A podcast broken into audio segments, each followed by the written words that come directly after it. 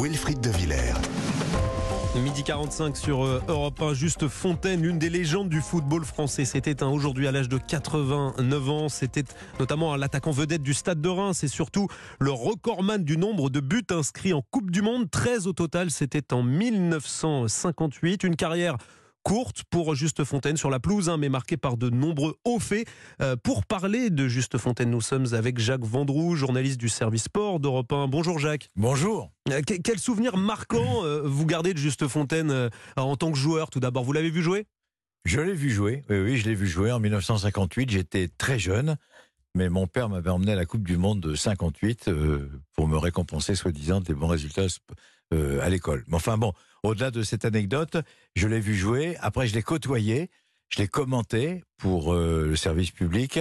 Après, je l'ai invité à jouer avec le Variété Club de France. Il est venu à plusieurs reprises.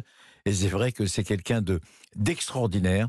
C'est quelqu'un qui humainement était vraiment euh, quelqu'un de, de nickel. C'était une très très belle personne et surtout, il a réalisé un truc formidable. Il a mis quand même 13 buts en phase finale de Coupe du Monde de football, ce qu'il n'est jamais vu, ce qui n'a- qui n'arrivera plus jamais, quoi qu'il arrive. Et euh, en phase finale de Coupe du Monde, pendant un mois, il a mis trois buts contre le Paraguay. Il a mis un doublé contre l'ex- l'ex-Yougoslavie. Il a mis un but contre l'Écosse. Il a fait un doublé contre l'Irlande du Nord. Il a mis un but contre le Brésil en demi-finale, cette fameuse demi-finale de Coupe du Monde.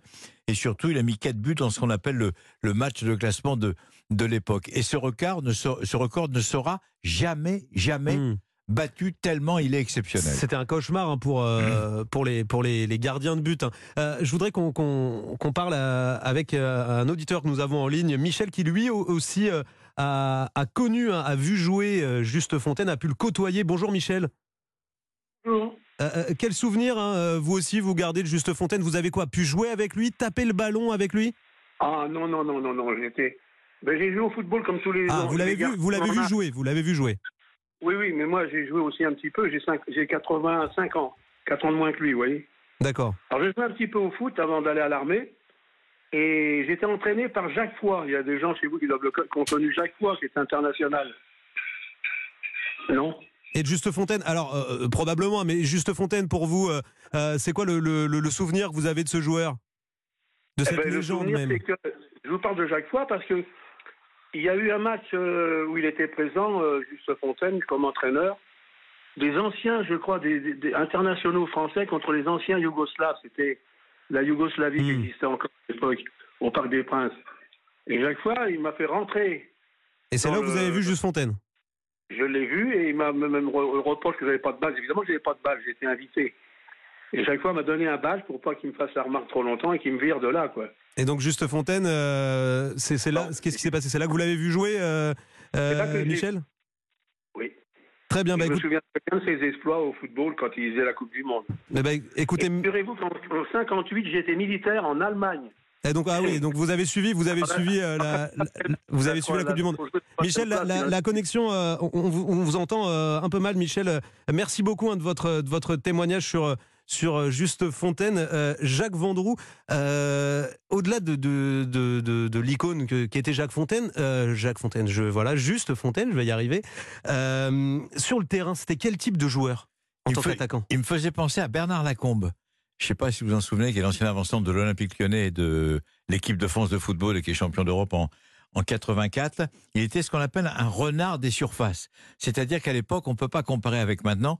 Il jouait avec un ailier droit, avec un ailier gauche. Lui, il était avant-centre avec le numéro 9. Et juste derrière lui, il avait, il avait un numéro 10 et un numéro 8. Il avait notamment un numéro 10 qui s'appelait euh, Roger Piantoni. Mais au-delà de, sa carrière sportive, faut pas oublier qu'il a été aussi, euh, euh, il a joué à Nice, il a joué à Reims, et surtout, comme il a été blessé assez tôt dans sa carrière, vers 27-28 ans, il a créé le syndicat des joueurs professionnels qui s'appelle l'Union nationale des footballeurs professionnels, dont les premiers présidents ont été Juste Fontaine, Michel Hidalgo, Philippe Pia, Guy Lassalette. Il a été le précurseur pour protéger syndicalement dire, les joueurs qui pouvaient Hmm. éventuellement être en difficulté après, euh, après une grave blessure. Il a été, euh, il, a, il, a, il a innové avec, euh, avec Michel Hidalgo notamment. Donc, si vous voulez, c'était quelqu'un d'extrêmement généreux.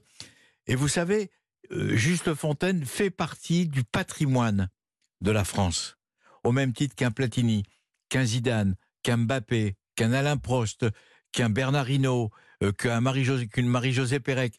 Il- ça fait partie de notre quotidien. On a tous été, on a tous été, quand on était gamin, Juste Fontaine. Marqué par, par Juste Ju- Fontaine. On voulait jouer avec le Eh ben, numéro 9 et on voulait mettre des buts. On, est en ligne avec euh, quelqu'un qui, qui le connaît bien, Juste euh, Fontaine. Nous sommes avec Daniel Echter. Bonjour.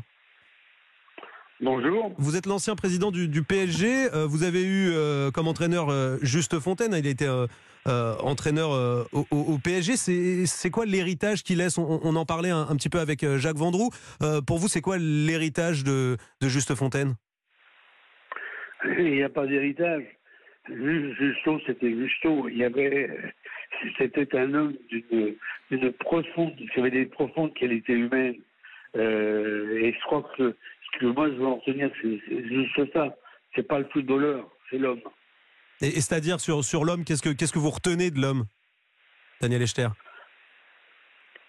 Je- je- J'en retire rien du tout. C'est un homme. Vous savez, c'était un peu difficile. D'abord, je suis très ému parce que j'ai appris la nouvelle il Ce y a matin, une heure. oui. Je suis à l'étranger. Je comprends. Euh, donc je suis un petit peu.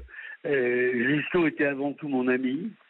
Et je dois dire que bon, c'est vrai que je suis. euh, euh, mais Justo avait, avait, avait des qualités.